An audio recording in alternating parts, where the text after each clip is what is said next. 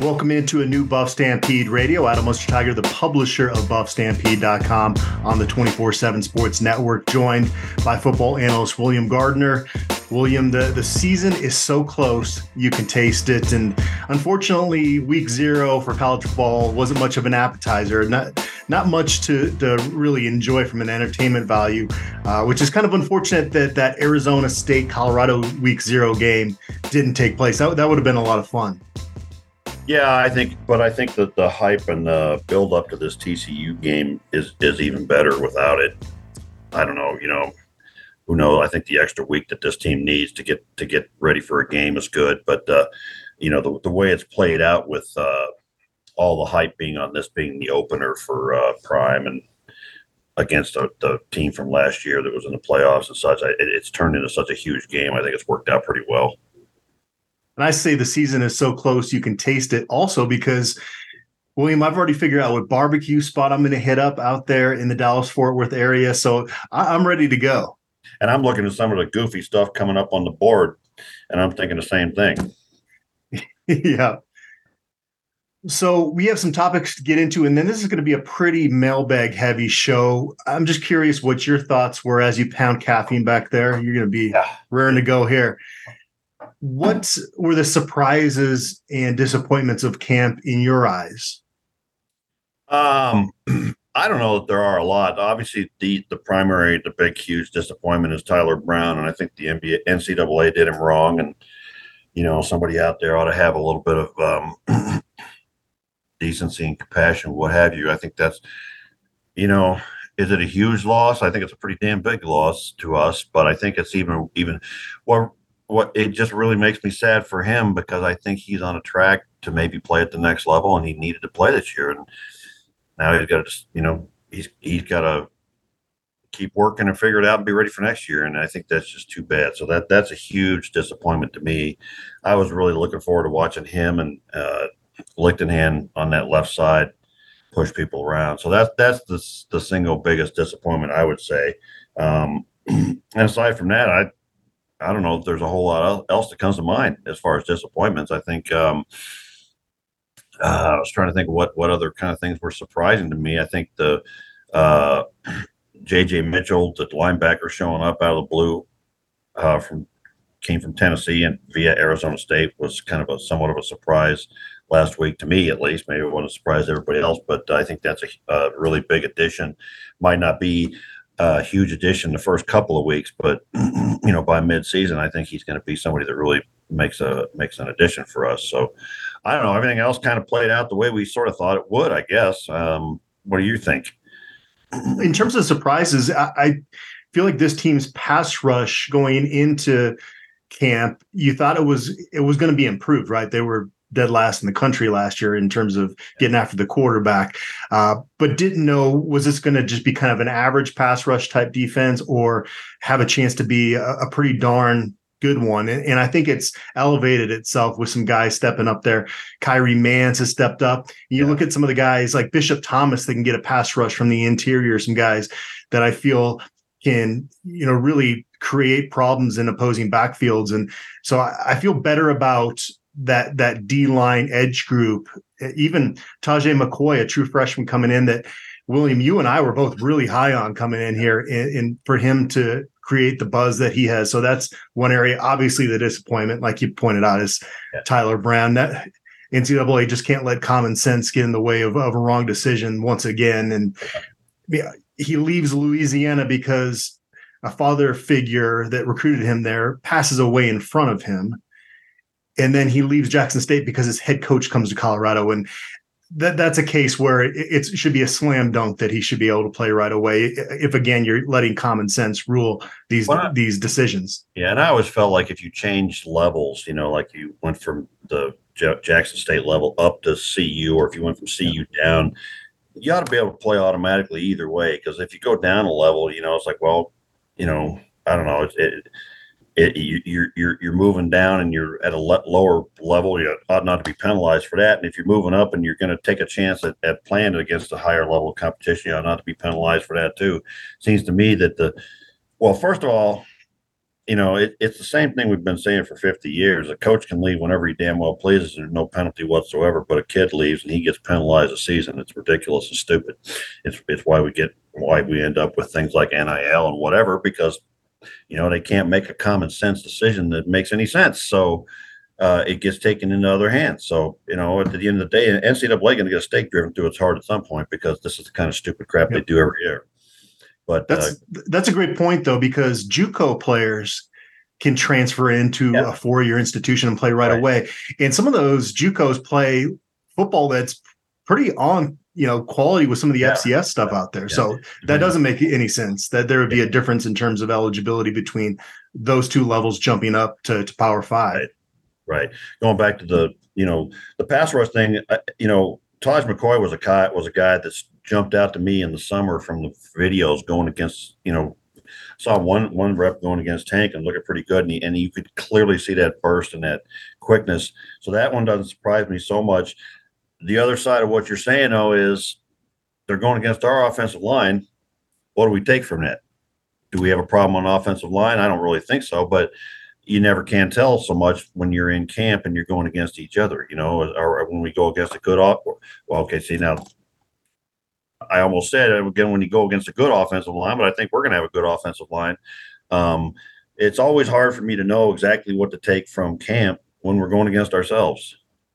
It's a good point. Even Sean Lewis said when I asked him about this offensive line, he said, you know, it's wait and see. We got to see what it looks yeah. like on game day because uh, it's one thing to uh, base your assumptions, like you said, off the practice field. Another thing when you're going up against somebody else. So that that's this is always the point of the preseason where it's we've talked every position to death and it, right. yeah it, it is time to see them match up against somebody else but i would yeah. be surprised if the pass rush is not pretty solid for colorado this year it, it's great that taje mccoy as a breakout freshman isn't a guy that you project in the starting lineup or yeah. that's going to have a huge role you just kind of get excited about his potential for a few plays this year and for the future and so that goes to show you. Uh, I didn't even mention Arden Walker, another guy, a, a feel good story coming back here to Colorado that, that's made quite a few plays off the edge. We knew Derrick McLendon, the second, was going to be a, a good player there as well, and, and Jordan Shane Domineck, Koch. obviously, Shane Koch. So there's so many guys that that can, uh, you know, rack up somewhere between three and eight sacks probably. That yeah, I think they're going to have a good pass rush as a team. And it wouldn't shock me if one of them hit ten or you know eleven. Um, you know, when you've got more guys that can, and it may seem contrary to common sense, but when you have more guys that can rush the passer, it's easier for one guy to get more sacks because they're trying to, you know, scheme to to stop everybody. But uh, you know, and it's interesting to me. Uh, we're kind of seeing how this de- defense is developing, and it's interesting to me that there seems to look be looking at like a probably like a more often not a nickel situation, but McLendon more with a more of a hand on the ground, mm-hmm. almost like a, a lineman uh, situation, and he seems to be doing pretty well with that, which yeah. gives you the opportunity to stand up a couple of guys on the edge and really get after people. So I did my starting lineup predictions on buffstampede.com on Saturday. I ended up having to make a change there, just one, um, and putting Landon Bebee in the starting offensive line group because he was with the first team on their scrimmage on Saturday. So I made one tweak there. Did, did you happen to get a chance to look at that? Any thoughts in terms of what my predictions are and maybe uh, yeah. where you would veer away from that? Uh, if you want to go, you want to go kind of through positions or, or did you? Not, not necessarily. Was there anything that you, that you disagreed with in there? Um, I have, let me, let me pull it back up. I mean, I don't, you know, I think that, that, you know, people are making a big deal out of, uh, Bebee and Bailey and Wilty. Um, I think Wilty's my opinion, Wilty's the better of the three. Uh, but you know, there's not a there's not a I wouldn't say there's a huge difference between them. It would it it would surprise me to some extent if Bailey was the starter. Quite frankly, I think although it wouldn't because he's also been with O'Boyle for three years and O'Boyle knows what he has there and and he knows the offense. Um, but then Bebee's a, just a, a thicker, you know, bigger, a little bit more physical guy. So that could go either way. It wouldn't be a drop off or a loss either way. I, I, I do think they're both uh, uh, somewhat of a step down from Tyler Brown, but I think they're both going to be very solid at, the, at a guard spot. So, uh, who starts a week from um, Well, a week from yesterday uh, in Dallas, I don't know. You know, just because Bebee started yesterday doesn't mean he starts on Saturday. So we'll see. So I, I think that one's interesting. Um, and then uh, I think you're kind of off the ball, off the wall there with the quarterback prediction. That that Sanders guy, you think he's starting? Yeah.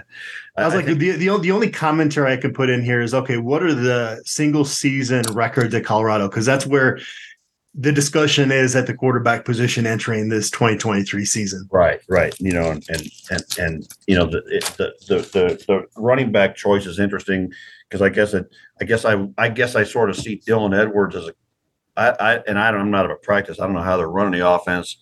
If they have a starting running back, or he seems to me like a guy that you stick in there at different situations to put him in uh, mismatched situations. Uh, so maybe Hank might. I mean, I don't know if it makes a difference. Quite frankly, who's the starter running back because you're going to bounce them in at different situations for different reasons anyway.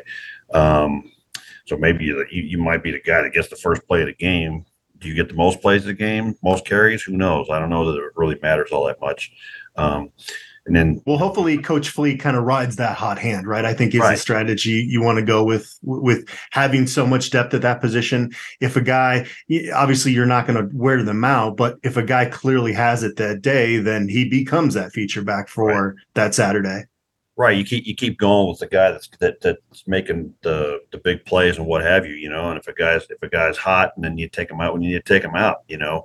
Um, but I, I don't know. I'm looking back through everything here, and and I mean, there's really nothing controversial about any of your picks, to be honest with you. They're all they're all pretty reasonable, and um, we'll see what happens. I think we have some real depth at some of these positions for once. You know, it's like we're talking about a pass rush, and uh, I almost feel like as a CU fan, hey, board, let me explain what a pass rush is because you haven't seen one in so long. so uh, that would be such a change and such a difference in this team. I think that uh, um, that's exciting, and, and I also think that the, you know, it's not it's not like 20 years ago when an offense and a defense did this and this, and that was what they do. Now things you know, you're in a nickel, you're in a dime, you're uh, spread, you got a tailback, maybe you got no back. And so the offenses and the defenses are changing uh, up what they're doing so much. Um, really, uh, you know, from series to series, that uh, who's starting and who's not. The only the only place where starters, I think, end up being the same guys that play most of the plays is offensive line. Oh, how concerned on a scale of one to ten are you about the lack of depth at offensive tackle because I came into camp worried about the defensive line depth, and to me, with some of those guys stepping up, uh, Derrick McLendon, you know, working his way with Sunseri's group primarily, I actually think that they're going to be okay there probably, but if something happens to Tank or Savion Washington, uh, you're going to have to play a guy at a position most likely at tackle. Yeah, I think probably. I don't know what I, you know. I mean, uh, I, I am very confident that Bill O'Boyle is working on this and has a plan and is is working guys to get them better. You know, your most obvious guy you'd like to see have it all click together is Isaiah Jatta, and and um, you know, there's a couple of those other uh, Reggie Young, maybe I don't know, but I think if somebody went down today, you probably sl- slide Wilty out the right tackle and move Washington to left tackle would be my first thought, but I'm not out there watching him every day to see who has what skills and what have you. But Wilty does have the size and the length, and he's played out there. Um, I don't think you know. Somebody mentioned Bebee. Uh, he just too squatty and short to play at tackle. He just gets swum and swum and swum because he's just not tall enough and long enough. But uh, it's a concern. But I don't know. You know, you look at it in a variety of different ways. I mean, you know, if we're sitting here talking, uh, you know, we're we're hoping to have a ten win season, it'd be a huge concern. But, um, you know, look at how many seasons in the last five or six, ten years, we weren't sure we had two tackles to begin with, starters. You know, and look how bad our tackles have been the last few years. Um, although both of them look like they're going to be starting at P5 this year, I think that had to do with coaching and scheme or whatever. But um, I don't know, knock on wood, tackle's not a position where guys go down a whole lot. It seems like in my recollection. Um, so we'll cross our fingers and hope for the best. And Bill O'Boyle's just got to keep working to, to uh, develop those guys and, and have a plan, you know, to, to fix it. I mean, that that's the nature of football. Really, is you got to have somebody to be able to step in there and come up with a plan to make it better. I also go back to the fact that that this uh, this offense is offensive line friendly, and I don't know that people really understand that. You know, if I could sit down and, and show film and and X's and O's on the board, I could explain that to people. But there are offenses that are offensive line friendly, and then there's what we've had for 10 years, which is not wide receiver friendly or quarterback friendly or anything friendly. I don't know what the hell it was friendly to. It's friendly to the defense, I suppose. But um, uh, I don't know. Is it a concern? We'll see. Fingers crossed, you know. Uh, if uh, you know Washington and Tank make it through the season, it's not it's not unprecedented for both tackles to make it through the season. Um, I'm thinking back to 2016 and uh, uh, I recall, I can't remember, the, there was Shane Callahan and there was other kid on the inside um, who really saved our bacon, but it was at guard and center. We didn't really have any troubles with the tackles that year. So we'll see what happens, I guess. Yeah, they even rotated Aaron Haigler in that year as yeah, a as a yeah. third tackle. Yeah. Yeah, and I think um, you know, uh, would I like more depth? Well, sure, yeah. You know, I'd like to have four future NFL draft picks at tackle on our team. You know, a couple sophomores and a couple seniors every single year. Let's let's let's do it that way. Everybody on board with that? I, you know, but we don't have that. We got to, you know, as an offensive line coach, especially you know at lower levels than Power Five, it was always it was always a. Uh, you know, you were always trying to find five guys and God forbid a guy got hurt, you're always trying to think about who's my next guy up. If somebody goes down, and you know, I'm going to take this guy, and he's going to go over there and put a guy in, and and it, it, it's you know, no other position coach really has to deal with so many positions at the same time, and they all have to work together. Fit like you know, you may have four wide receivers out there, but they don't all have to work together. They got to you know kind of do different things, and you always have to be ready. You know, mo- most seasons you're you're just trying to find five guys that are starters, and you know, uh, a top backup is a luxury um, at most levels. But uh, we'll just have to cross our fingers and hope for the best. But yeah, it's a legit concern. Let's jump into our perceived strengths and weaknesses for this team as we get close to the opener. Strengths, you got to start with Shedeur Sanders, right? I mean, a smart, accurate, athletic when he needs to be, quarterback, and that combination we haven't had at that position in Boulder in, in quite some time. Let me ask you this: You know, yeah, I've been seeing a lot of this chirping about. Um, it's going. Are you, be, are you pounding more caffeine over there? By the way, no. This is this is protein now. So like, you know, okay, a, a little bit of caffeine, a little bit of protein. You know, um, uh, got to get my liquid nutrition in. Um, you know, we had a wedding on Friday. It's been a tough uh, a little bit tiring, wearing out a couple of days. So you hey, know. you do you do whatever you need to do over there. Yeah. I just I, I, was wondering if we were going to get uh, William on speed here by the end of. Uh, well, let me reach down podcast. in the lower lower desk drawer and get the bourbon out. We'll get re- we'll get ready to roll. All right. Like I said, you do whatever you need to do.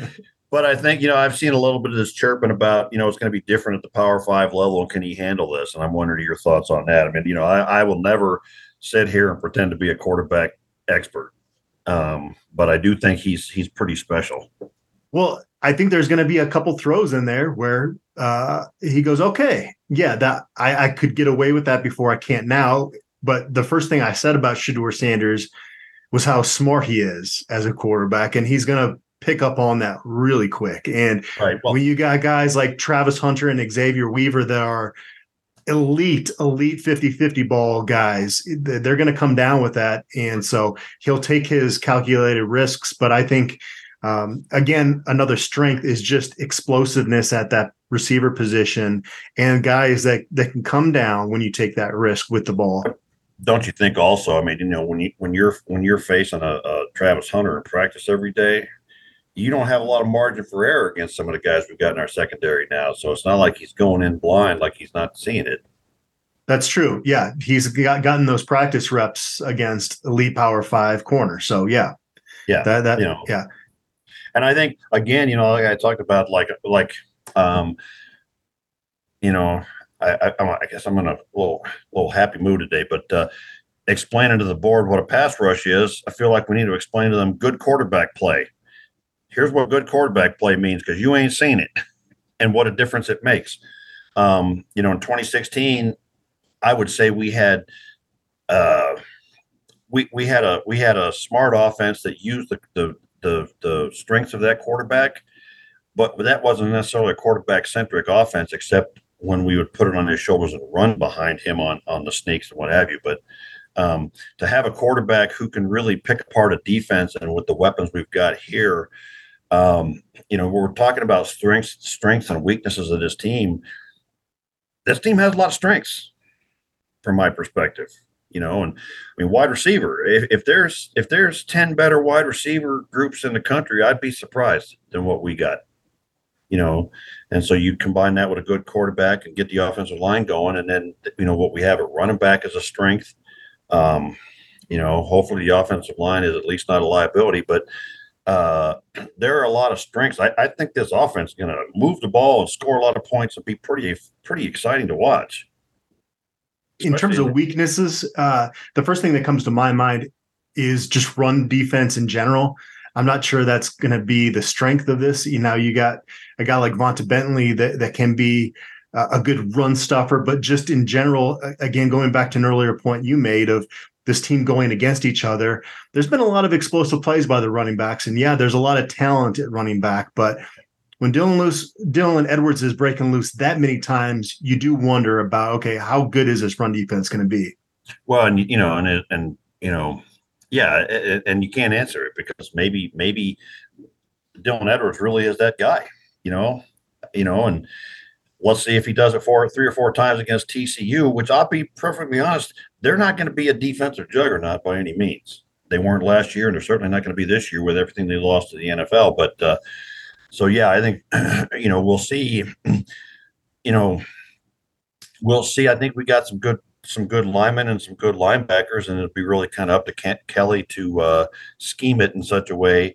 But you know, I've heard all the right things about you know run fits and getting the right gap and all that kind of stuff. And I and I hear, for example, um, uh, Sal Sunseri, who, who's rapidly becoming my favorite coach ever, uh, really really pound it. You know, you got to have a run fit, and he not, he's not just talking about being in the right gap. He's talking about having a hand in the right place and and you know a shoulder in the right place and, and doing all the right things. And so you got coaches that are pushing that, and you got you know some linebackers. I think we got some pretty decent linebackers and some good speed.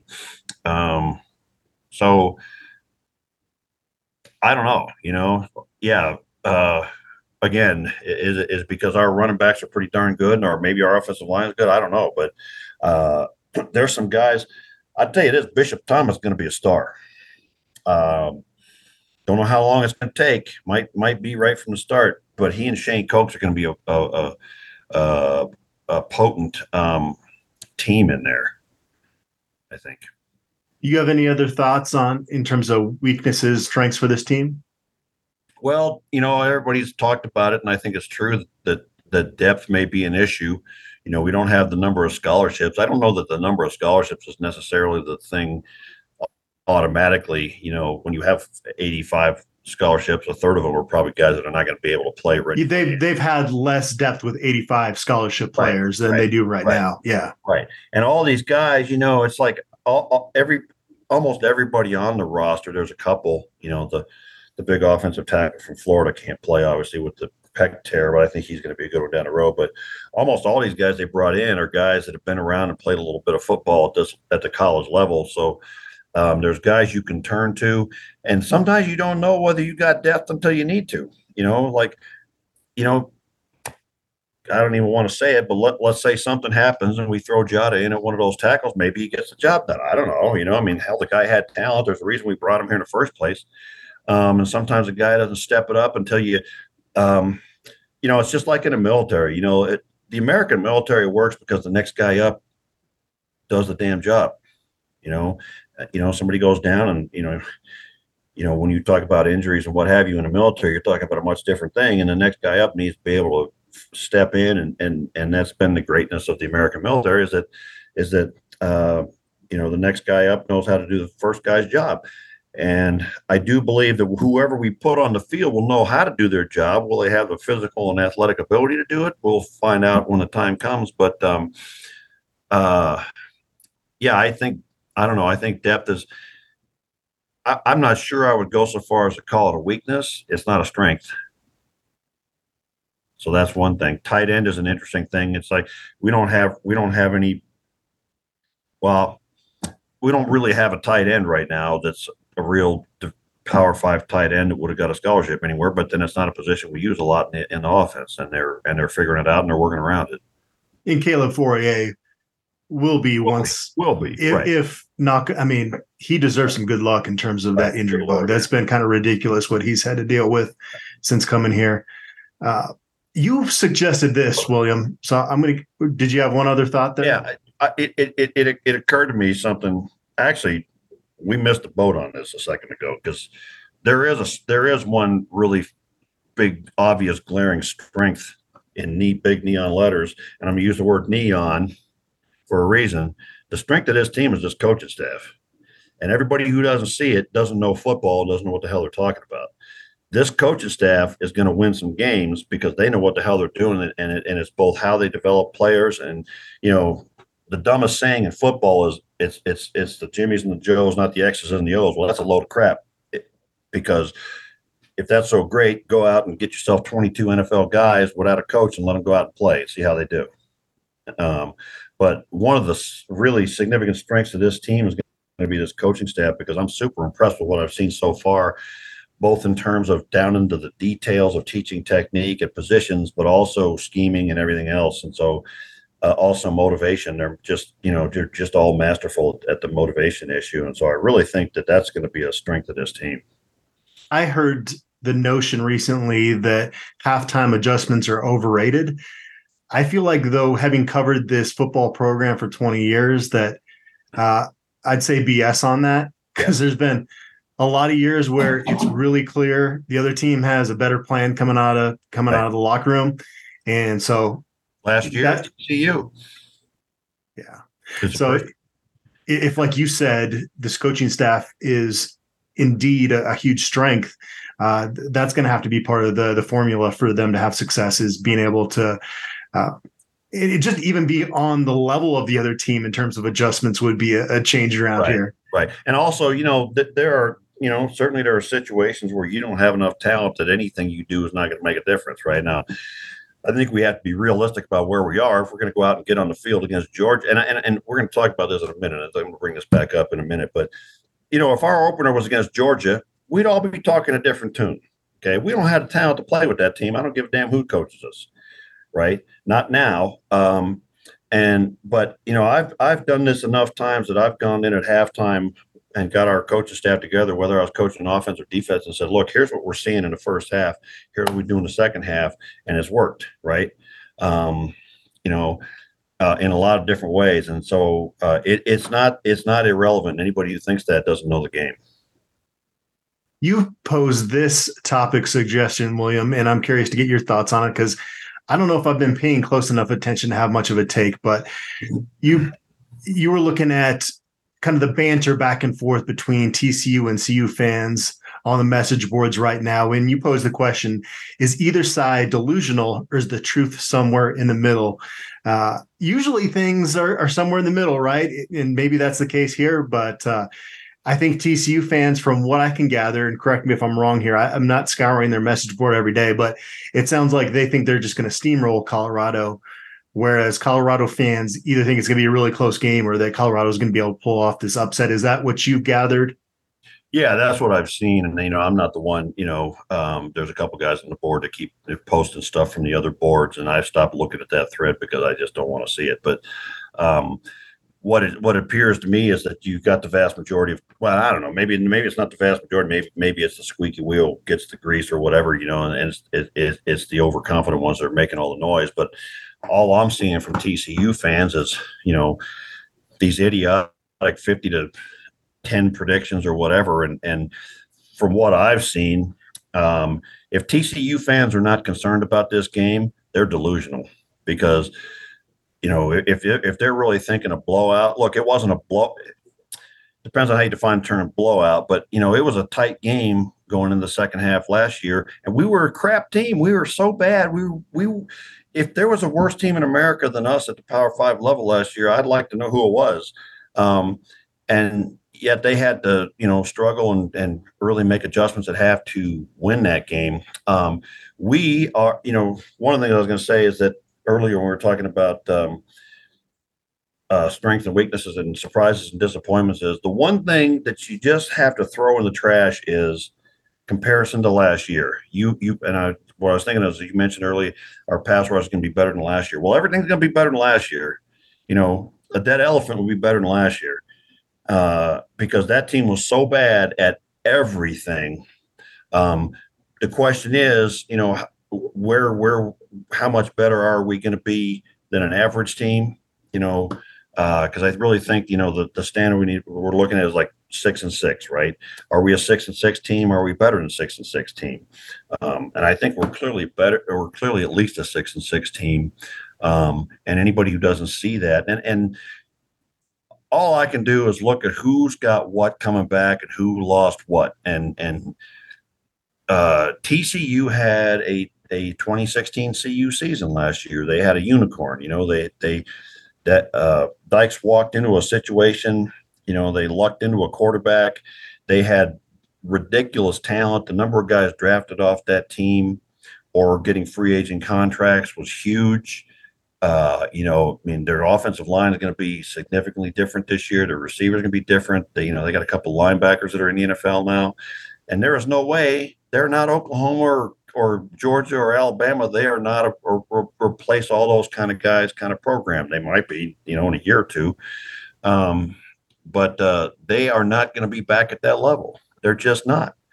Uh, and they had a lot of things bounce their way to get, you know, all 10, 11, 12, whatever, how many ever wins they got. But um, are they going to get all those bounces this year? Well, you know, it's in my experience in football, it, you know, it doesn't happen that year that way every year. Um, they got a brand new offensive coordinator. So I think there's just so many changes on that team and not for the better. And then you, there are so many changes on this team and they're all for the better. Uh, and I think a lot of people are looking at that at, at CU and, and all they can see is 111. And if that's all you can see, you need to shut your pie hole because you don't know what you're talking about. You haven't done the homework to understand what is going to go on the field on this team. And I think there's a lot of people that just don't like Deion Sanders, and a lot of people, oh, you know, it's going to be his first time coaching at the Power Five level. So what? Is, is there like like something about the Power Five level that the other team gets an extra thing that he doesn't get? That he at the at it, it's football, man. There's 11 guys on the field. You know, there's a change. There's a difference in size and strength and speed of everybody. But, you know, for the most part, we're not going to be playing the top 10 in the country. So we'll see what happens. But I do think that what I've seen so far, uh, some of these predictions of, you know, them scoring, look, they, all, they only hung 38 on us with the worst defense in the country last year. How are they going to get to 55 this year with a, with a better defense from CU? I, you know, I'm not trying to be buff colored black and gold glasses. I'm just trying to look at the reality of it. I just don't see how that could happen. How you to hang? How you going to hang 55 on Travis Hunter, man? I, explain it to me. I, I, I don't get it. I love your rants. Yeah, I just tee it up and and, and, and you hit it 300 yards. Uh, yeah, I, I mean, I don't have a whole lot to add there. I I'd be surprised if this is not a close football game. Yeah, and, and know, I don't really. I still haven't made my final prediction. It, it's tough to pick Colorado to win this game. It's going to be hot as hell down there. It's right. uh, year two, even though they have so much changeover. There, there is some continuity there. Um, I, I, don't know. I, I, really don't know what to expect going into this yeah, football game. And it's hard to say, but I think one thing I see clearly, and again, it's you know, I don't have the time anymore to get up to Boulder and see what's going on there, even if they did let me in. But what comes through in these videos is, man, there's a team that wants it. There's a team that wants it real bad, and and every one of those guys has a chip on their shoulder and something to prove, and they all like each other, and they all plan for each other, and you know whether it's the military or or football, you know the best organizations I've been around are the ones where everybody's everybody's there for each other. You know, uh, fight for the guy next year, plan for the guy next year, and I and I see a lot of that, and I see you know, man, I I I I haven't seen since Bill McCartney a coach who could touch the heart of an issue and motivate like I've seen from Deion Sanders since he got to Boulder. I mean, some some of those speeches, man, you know, some of those like you know when he's before they go out to practice and they're in the team room and and he's got the screen up there and a lot of times he's got a theme or whatever and you know uh you know and he calls them out like what do you want what what do you want from your life what do you what do you and I'm and sometimes it gets me you know I mean he really he like he talked about uh you know with his with his foot surgery and said I'm never gonna dance in the end zone again. I'm never going to run like that again. But I got different goals now. I got different things to fight for. There's always, you know, so I think there's a there's an element to this team that people are are underestimating. And you know, let's take that defensive line. You don't think a defensive line is going to play with their hair on fire for Sal Sunseri? Well, if you don't, you're going to wind up with a size 12 foot in your backside. So, and I think, you know, that offensive line, Bill O'Boyle's the kind of guy that you give that extra yard for, you know, to to to to try to be successful for that guy. So, I do think uh, that there there's an element of that from this coaching staff that is different than we've seen for a long time. And you know, having been in Bill McCartney's program for more years than uh, I can almost remember, uh, it became sort of well, I thought that's how every coach was, right? you know, uh, and and they're not, and it makes it it makes a huge difference. And it's not just on game day. It's not just that you go out going nuts on game day. You know, it's it's when you're down there in practice and it's 100 degrees, and you got a coach that can you know fire you up in a variety of ways. That's when you really make the progress, and I think that's going to make a huge difference here. So, I kind of lost track of what the question was. No, you're good. Well, you mentioned inspiring speeches, and that made me think of what Michael Irvin said to the team. And man, that gave me goosebumps. That was a hell of a speech. I don't know if you caught that, but oh, I didn't. What uh, part of it? What did he say? He talked about you know the the people that are doubting them, and also talked about the fact that what they're doing right now are going to create memories that they'll have for, for the rest of their lives. And uh, he just said it so eloquently and with su- such a passion that uh, you could see in the video, I, I, think it was pretty much captured by well off media and, and reach the people in, in, the pregame show. And you could see the eyes of the players looking at him and, and just see them getting inspired by what he was saying. It was pretty cool. Well, and I think that has a bigger impact than people really understand. You're talking about young men, you know, and, and, and this is a game of passion and it's a game of faith. Okay. Uh, because if you don't believe in yourself and you don't believe in your team, you're not going to win. You're, you're going to go out there. This is a, this is a combat, hand to hand combat sport. And when it, when guys go out there, you know, I can't speak to the psychology of it. That's not my specialty. But but when when guys believe, there's an extra something there. Okay, you know, you're able to make that extra half an inch, you know, to make that catch. You're able to make that extra move to to, to get the sack, what have you. And every team for CU in the last five, six years, let's face it, man, they walked on the field knowing they were getting beat. They knew it. They knew it. And that makes a huge difference. And this, this team doesn't believe they're going to get beat because their head coach doesn't believe they're going to get beat. And look at the guys he's brought in repeatedly day after day, these Hall of Fame guys, you know, uh, Terrell Owens and Michael Irvin and, and and these guys, you, you know, when you have these young men, that's their dream is to be that guy, and your coach has brought that guy to stand there in front of you and tell you how to do it, right? And so those guys want to live up to that, and they want to beat Terrell Owens and, and, and Michael Irvin and and be the, that guy. So I think it makes a huge difference. It's not just you know that five minutes of motivation. I think it makes a difference and it changes guys' lives. Well, let's dump, uh, let's jump into the Buff Stampede mailbag. Unless you have any other thoughts here as we close in on Game One of the Coach Prime era. Uh, not, I don't. I, I think um, you know you, the, the, your topic was thoughts on the Prime era. I guess I'm I'm I'm repeatedly and continuously blown away that that this is happening to us, and I get a little bit emotional. And I think to myself, you know, I thought this program was pretty much done at the end of last season. And I didn't know. Somebody said on the board, you know, there was some thread about Bronco Mendenhall, and I don't, you know, not necessarily to, to downplay Bronco Mendenhall or Rhule or any of those other guys, but there is no other guy in America who could have turned this program around with such speed and with, with such I don't know such I don't know I can't think of the words such such, such an amazing obvious it, it's just so well in terms of just bringing attention to yeah. the University of Colorado which you always hear the term it's the front porch of the university I don't think there's somebody that could have drawn as many eyeballs that that is on this planet. Yeah. Well, and who, and who could have, who could have brought these players? We just talked about every position. Nick every, Saban, maybe it might be the only other person. Right. Yeah. You know that. I mean, somebody of that level, you know, Saban or, or Kirby Smart or somebody that like that would have been the guy. And you know, we just went through all the positions, and every position has somebody that's going to potentially be a star. Nobody could have done that and you know we would have still been a little bit you know when you're making incremental change then you're talking two or three years down the road before you get to six wins right this ain't incremental change brother this ain't intramurals brother this is this is wholesale change for the better and i i i, I am i'm almost well i'm this is to sound stupid but i'm almost at a loss for words I don't think you are, William. You, have had a lot of words already. I used to use them all up. I'm at a loss now. all right, fair enough. Today's episode is brought to us by McCauley Capital Fractional CFO Services. Is your business looking for financial guidance and support, but not yet big enough to hire a full time CFO?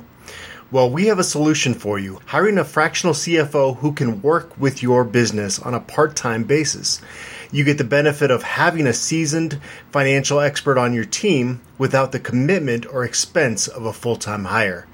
And here's the best part it's likely that a partnership with McCauley Capital will be a win win situation, meaning that your business will make more money from the guidance of a fractional CFO than the total cost of partnering with us. For more information or to set up a meeting, please visit mccauleycapital.com. That's M C C A U L E Y Capital.com.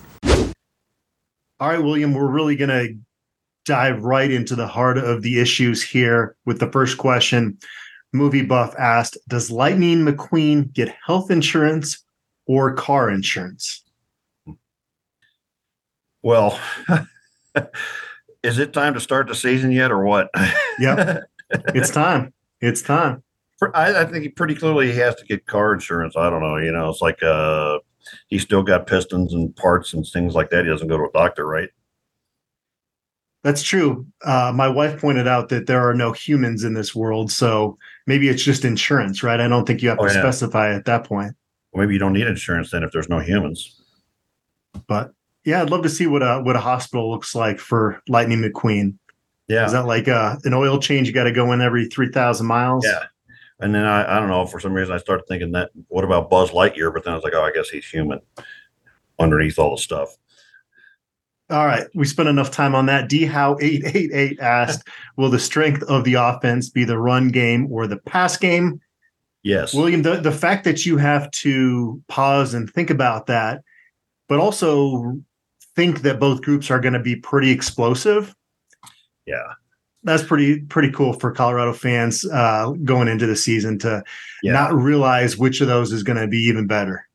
Well, and it leads you to a discussion, frankly, of Sean Lewis. Okay, and and and what I mean by that is his tendency prior to this year has been to be roughly sixty percent run versus pass. Um, and there's no reason to go away from that this year, except that your wide receiver room is so ridiculous that why wouldn't you make that the strength of your of your game? But I think you know, offensive coordinators and defensive coordinators after a while they they they they show who they are in their play calling. And so Sean Lewis, I think, is a run first kind of a guy. But I have I I I keep stopping and asking myself, has he ever had this kind of talent at every position before? What what you know, it's like mm-hmm. you know, it's like it's like there's a, there's a reason that he came here from Kent State as a head coach, right? Right, right. And it's like I don't know, you know, I'm trying to think of analogies and I'll do the best I can, but I'm like, you know, my whole life I've mostly been driving regular, you know, Toyotas because I like Toyotas. And but but what if somebody came and handed me the keys to the to the Lamborghini? dealership and said, "Take whatever you want." I might walk in there and just look around and go, "I, I, I can't pick," you know, uh, because holy crap, look at this. Um, I still think that, that that this will be a run first offense, but I also think that Sean Lewis is a phenomenal uh, offensive mind, and I think if our offense does what I expected to do this year, I don't know if he'll be back next year, but because I think he's that level of offensive guy, and so I don't think he's going to let guys like Xavier Weaver and and Jimmy Horn and and and Travis Hunter and and you know all these and these guys go to waste okay? But if you're if your run game's working you ride it. I mean that's always been my now offensive line coach say that's always been my thing. If, your run game is working you go with it until it stops because that's how you wear teams down and that's how you uh, dominate and control games right? Um, and the more your run game works the easier it gets for those receivers because they start to creep guys up and trying to, to cheat safeties and what have you. But uh, I I would answer yes. I, I, I, guess he didn't ask. He, did, he didn't list one. So I would say the run game will be the strength. It's sort of like how do I put it? The, the run game will be the strength, but the pass game will be the uh, highlights. Although that's that's a great way to put it. I think what you're trying to do, if you're Sean Lewis, is make them have to sell out anticipating the run. Right. Right. And then they're going to take so many deep shots this year with that, the talent they have. And that's why I think Hankerson or somebody like that or McCaskill is probably your lead back because you want to hammer, hammer, hammer, right? Um, and to make them start having to do that. Uh, but then you know what? If every time you hand off, Dylan Edwards goes 90 yards, I, I don't know. Maybe you're maybe you're playing a second team by this second half. I don't know, but uh, I, I still think that that Sean, the basis of this offense is that run game and that direction that, and that sort of uh, counter directional run game with pulling the pulling a pulling a uh, lineman and what have you, and, and opening up those creases that way. Uh, uh, so I, I do think that the run game will be the strength of the offense, but I don't think the passing game is going to be neglected with a quarterback and a, and a set of wide receivers like we got. I, I think that people may be surprised uh, to see the value we get from the tight end position when you have a coach that knows how to use it. Because you know, at, at this point, you know, if you're going to sell out to try to cover the receivers or the running backs, then then Sean Lewis is the kind of guy that's got the brains to be able to figure out how to get the ball to the tight end and make you pay for it, even if our tight end is not great.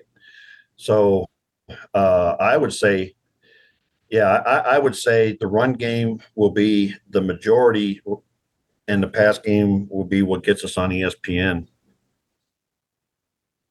Just get Shedeur Sanders in some bubble wrap for the next six days. Yeah. As long as he is there, healthy during warmups against TCU, this is going to be a really fun offense to watch. Yeah. I, there's no question in my mind that this is going to be the most fun Colorado offense to watch in a really long time. 2016 was so predicated on the defense making the big plays, and yeah, uh, it, it's going to be fun to watch an offense where you're not just praying they get a first down, but you're surprised when they don't get a first down. Well, I have to admit, you know, again, you know, my my, my tendencies and predilections is like watching that 2016 offense and, you know, watching Phillip Lindsay and watching uh, Sefo Liufau off tackle, a lot of fun to me, man. and you know, and the heart that those two kids had, you know, when, when there was no business getting the first down, I always felt like that that Sefo and and and and Phillip would, yeah. one way or the other, man, they were going to get it, and that was a lot of fun to have that kind of uh, confidence. You know, I was. uh I was always that year was always up behind the team, way at the top of that section, and I was always sitting next to the families of uh, some of the players, and it was just I never had any doubt that they were going to get that first down when they needed to get it, you know, and so that was exciting to me, even though it's not exciting to everybody else, you know, that that four yards to get that first down. And I'll tell you this, you know, I've coached enough defense over the years to know that that, that kills the defense, man. You know, when they, they keep getting yeah. that first down, they you know, it, it, it stabs the defense in the guts and they start to give up, which I think we saw a lot that year. So I don't know, you know, the, there's so many weapons. I, I have to go back to the, to the mid '90s to see the kind of weapons like we have on a CU team this year. What was a more sure thing? Sefo Liufau short yarded situation, keeping the ball, or yeah. Laviska Shenault out of the Wildcat. Those the, they were both pretty automatic there. Yeah. If you look yeah. at late in 2016 versus Laviska when they did that with him early, yeah, well, that have been 2018. Yeah, I think it was more more effective in 2016. You know, at that Washington State game, I think there was like six or seven straight plays where Sefo went off tackle and got three or four yards. You know, and they couldn't stop it you know. All right, Philly Buff asked, should Deion have used the majority of the remaining scholarships for this year on G5 slash FCS or best available graduate level backups to fill out the remaining needs on the roster, specifically guys with one year of eligibility remain who would have been gone after this season. I'm so in a per- well, let me just say real quick that in a perfect world, obviously you'd have 85 guys that came up from G5 to FCS to fill in some of those remaining gaps to compete and try to be a starter. But you playing time is a currency, even in this NIL era. Guys are going to do their vetting and they're going to find out how likely it is for them to get on the field at a certain place. And you're talking about a guy with one year of eligibility remaining he's not going to be a great locker room guy if he's not playing, right? So right. in a perfect world, yes, you'd have a bunch of guys that are Roderick Ward types that are just going to fill up depth at every position, but it's pretty hard to ask a coaching staff to figure out uh, guys that are willing to do that. That that's you resources and time is a big resource is is something that you can't waste. And so uh, I feel like they did a pretty good job of trying to do that, but you're just not going to have in one off season any more than what they were able to accomplish from the transfer market, in my opinion. Yeah, and I, and I, and, and that sort of leads into what I was going to say is I reject the premise of this question. This suggests that they didn't try to do that, which they did try to do that. But at the end of the day, like you said, you know, you're not going to get a bunch of guys that come in here to clearly be backups. And I think I think they try to find guys to fill fill holes. But I don't think this coaching staff wanted warm bodies in the locker room you know, because very clearly the chemistry of the locker room and, and having the right mentality was more important than having warm bodies in the locker room. And I think what we're talking about in this question is it, it was it just enough to have a warm body on the sideline and, and this coaching staff didn't want that. People sort of seem to assume that, you know, like way back at the beginning, like, you know, we're going to fill this all of our defensive tackle spots. Well, first of all, it assumes there's enough guys out there that want those positions. Well, everybody listed all the guys that were available. Great. All right. Well, now you got to get them to come here. And as good a recruiter as as uh, Deion and his coaching staff have proven to be, you don't win all the battles, man. You know, and so I think they probably made some decisions. I think they had a lot of conversations in that war room and said, "We're not taking that guy. We need a guy at that position, but we're not taking that guy." Because he's not good enough or he doesn't have the right mentality, you know. And I think there's probably a, quite a few guys they wrote off not for physical ability reasons, but because they didn't have it up here or in here the way that this coaching staff wants it. So I think they tried to do that to fill all those spots on the roster. And I don't think they found enough guys that, would, would come here to do it there are a lot of really good walk-ons in this program too. Yeah. When you look at Charlie Offerdahl and Solomon in the Yelverton. defensive backfield. Uh, who'd you say? Uh, Yelverton at tight end. You know, Yelverton at tight end. Even uh, Mike Michael Harrison. I almost said yeah, Mike right. Harrison. Tim Brewster wouldn't like that. Right, yeah. I, know I'm missing a big one too. Uh, uh there's right. there's some there's some good walk-ons in this program. Oh, um, uh, slot receiver Mathis, Caleb Mathis. Yeah, right. You know, guy, guys, guys who are otherwise, uh, you know, scholarship guys who came here as walk-ons. You know, um, Yel- Yelverton was tight end who was injured was a and took a few years off, right? Yeah. Yeah. Okay. So I mean, that's a quality. That's a quality addition right? And so I think a lot of people are looking at this like, well, why didn't Deion? I, I, see this every time, every now and then on the board. Why didn't Why didn't Deion fill these spots with guys? Well, it's not a supermarket, man. You don't just get to pick them off the shelf and buy them. Well, I mean, okay, Georgia, you you know, if you Georgia can, yeah, we'll get to that in a minute. but yeah, some some programs can do that, but we cannot. And more importantly, Deion doesn't want to he made that very clear. We'll talk about that more in a minute. One of these questions, I think. Duster for real asked player likely to surprise slash blow up. Rumor unit, you think outperforms expectations? This is a fun question. The first thing that popped in my head, William, was that the, there's a guy on this roster that people aren't talking a lot about that I think they will be in a few weeks, and that's Jahquez Robinson. Oh yeah, uh, who I predicted to be their starting star. Yeah. He was banged up earlier in the preseason. Maybe that had a little bit to do with the fact that he just hasn't been talked about a lot. But a guy that's played corner, has played safety, was starting to come on at Alabama, starting to see an increased role. Obviously, Charles Kelly very uh, knows his game intimately, recruited him over here. And I think he's got a guy that is going to be a big key to this defense here in 2023. And I'm going to do this. Bless you, my son, Bishop. That's all I got to say. Bishop Thomas, man, that kid's going to blow this thing up in a big way. And on the other side of the ball, uh, we've already started to see it, I think, and people are starting to grasp onto it. Uh, but I'll be real shocked if uh, Jared Lichtenhan doesn't play his way into a high draft pick. Maybe not next year, but uh, if he ain't one of the better left tackles in this conference and in the country, I'll be very surprised. How much did the fact that Bishop Thomas was singing karaoke on the yoga mic uh, to Backstreet Boys played into you wanting to bring that up? How much do you think it played into it? A hundred percent. Exactly, man. How'd you know? You know me so well.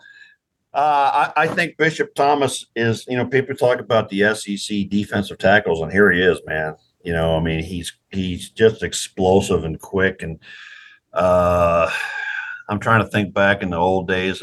He's he's Joel Steed, man. You know, um, except funnier than Joel was, but uh, he, he's just got that, that extra. He got that thing, you know, and and he's going to make some linemen look really stupid. We haven't had a guy in the middle like him for a long time. I think the motto of the show going forward needs to be Buff Stampede Radio, where you come and get your dad jokes. What do you think? Yeah, yeah, something like that. Or, or maybe maybe we ought to go karaoke one of these times. You do not want to hear me sing. Oh, they don't want to hear me sing either, brother.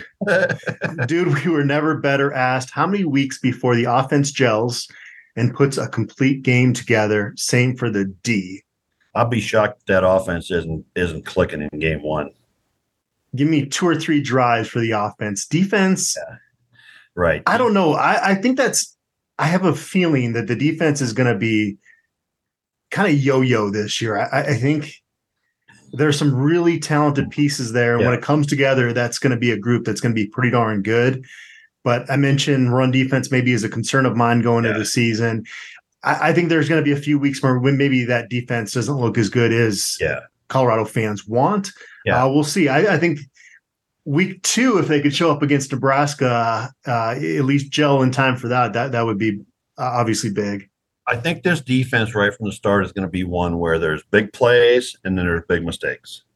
And I think you're going to see you got guys on this defense who can make the spectacular, you know, uh, uh, Sports Center of play of the week play and then you're going to have guys miss assignments and and and guys not fit in the right place right at right right have so i think the defense is going to be both exciting and sometimes frustrating but i would be surprised if that offense isn't clicking from from game one and part of that has to do again with Sean Lewis as a brilliant play caller, man. He's he's he's going to let him ease into it. You know, he's going to open up the game with things that let Shedeur get confidence, let the receivers and everybody else in the offensive line get confidence.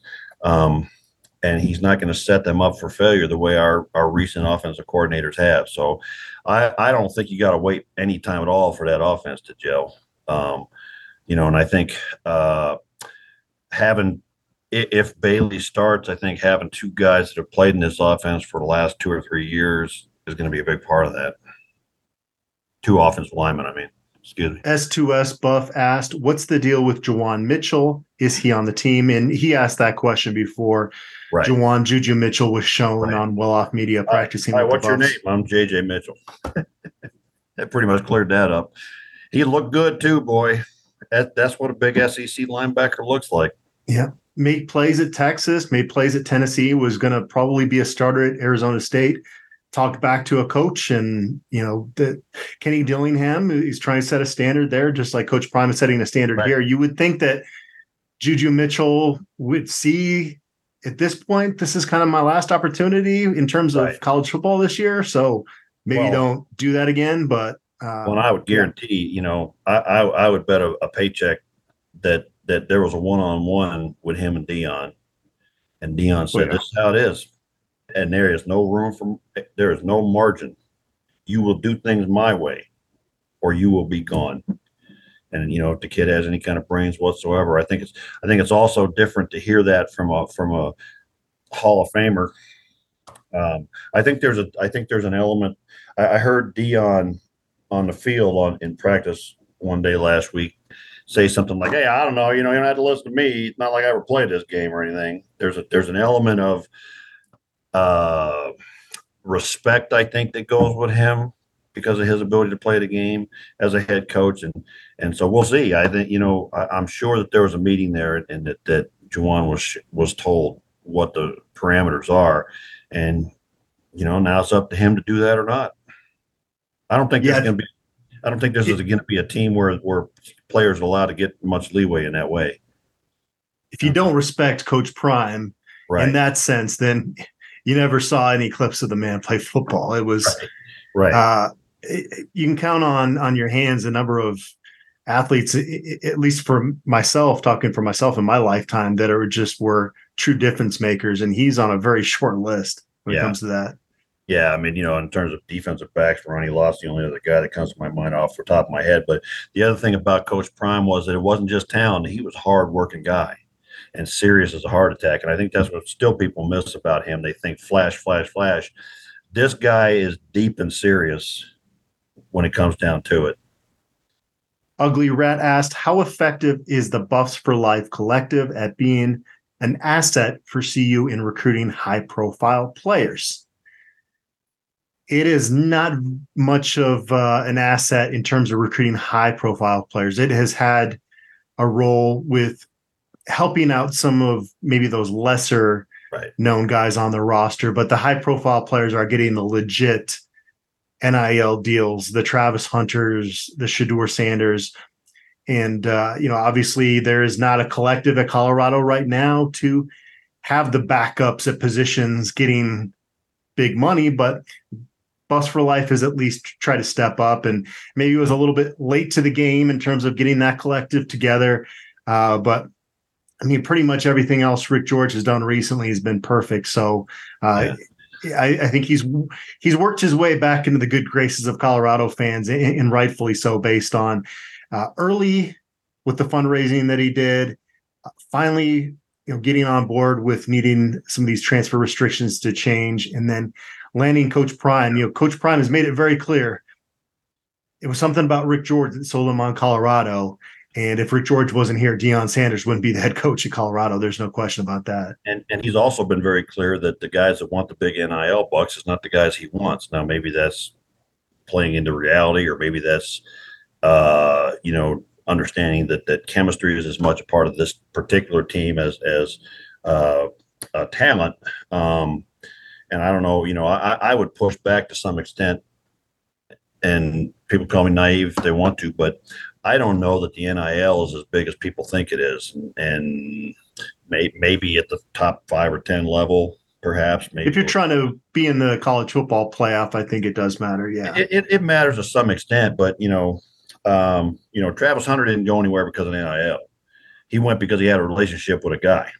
Okay, and that still is a big part of this game um, and a big part of recruiting. And and some people want to make it about the money, and and you know it's always been about relationships and and that element of recruiting too. So I don't know that the NIL is as much as people think it is, but uh, at where we are as a program right now, it's not the deciding factor. Now you know if we get a six or seven win season and, and we want to finish in the top 10 recruiting maybe it becomes a factor i don't know but um, uh,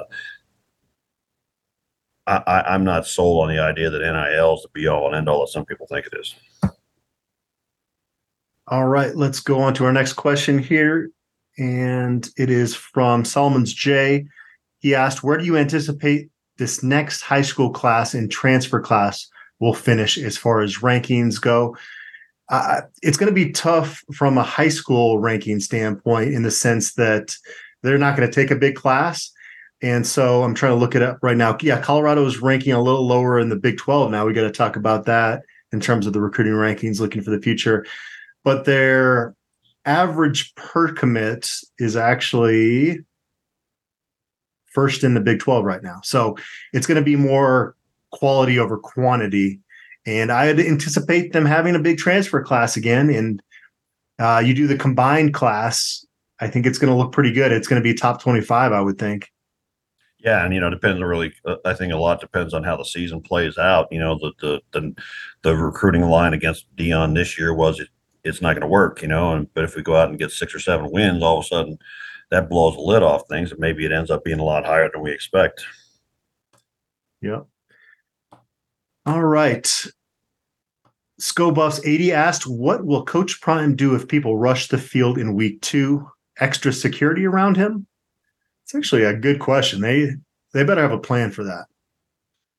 Well, I mean, you know, we yeah, we we beat Nebraska and it's going to be mayhem in there. I'm not sure they're they're quite anticipated that. I don't don't imagine they had that kind of mayhem at Jackson State, but I don't really know. Uh, you, would probably want 20 security guys minimum, just focus on Coach Prime, just to just to be extra cautious. I would think. Well, and I yeah, and I can recall back in the day, you know, late 80s and early 90s and stuff when we were that that team. Um, you know that they'd line the whole field at the end of the game with security and, and cups and and uh, what have you. Uh, I don't know that you can keep them from doing it, you know, when a human wave's coming down, you're going to get the hell out of the way. But I, I don't know if that's possible at Folsom Field. Right, I mean, right. you're going to have to really dedicate a lot of resources into right. preventing that. And they just rushed the field against Cal last year. Maybe you beat Nebraska, you welcome down, welcome the fans down on the field. That probably would yeah, be the right call. That, right, and I think that, and I don't think there's a danger. In this. I don't, I don't see that there's a danger to Deion Sanders. I'm not sure there's anybody out to get him, but the, there's more of a danger. Sorry to cut you off. I think there's more of a danger if you try to keep people from coming down right, on the field. Honestly, right right? Then people get mad or whatever. But yeah, if you just let them down and, and, so there's not pushing and shoving, then it's orderly, and I don't see a problem with it. You know, we've had it, we've had the the crowd down on the field before, and hasn't ever been a problem. And I think, and I think, and I think, I think, I think Prime would welcome that. I mean, I think he, I think he's a guy that that uh, thrives off the fans and the, you know, the, the energy and what have you. And you got to be smart about it, though.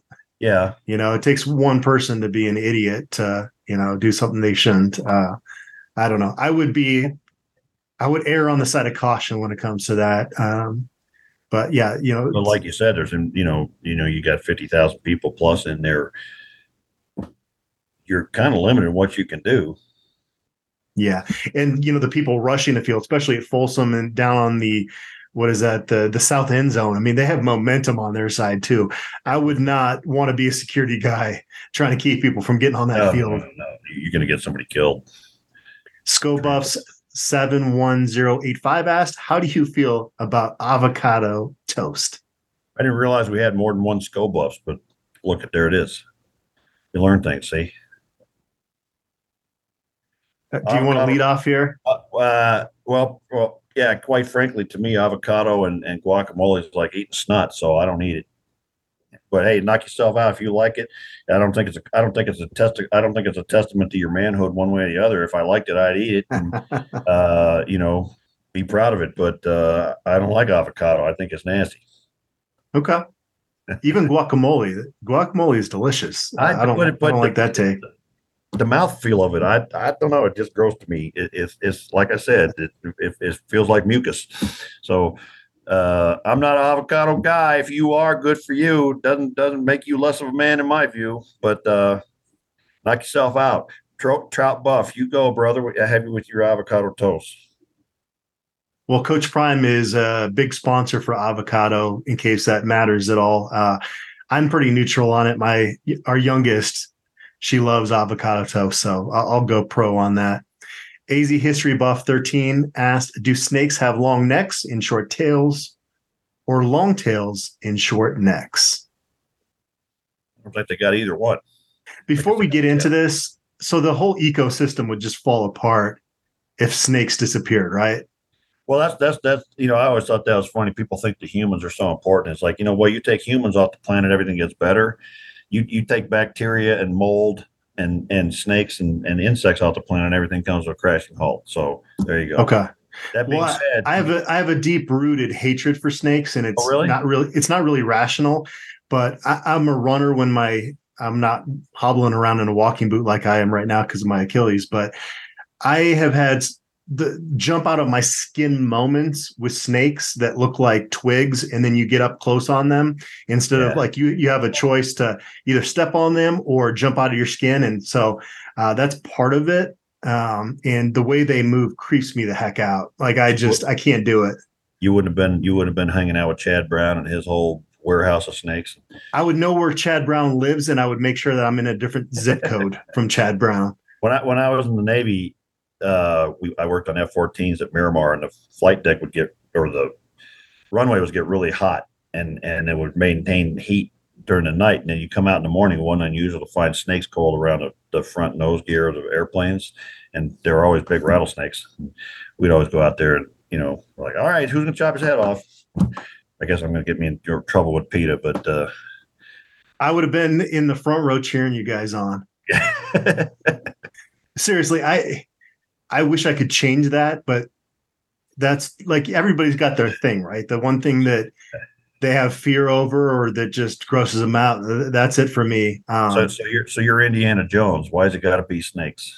Yeah, exactly, exactly. I laugh so we, my wife and I are doing a project where we watch the AFI's top 100 movie list, and Raiders of the Lost Ark was on there recently, and Yeah. I I laughed louder than I should have at that line. Yeah, yeah. Why's it got to be snakes?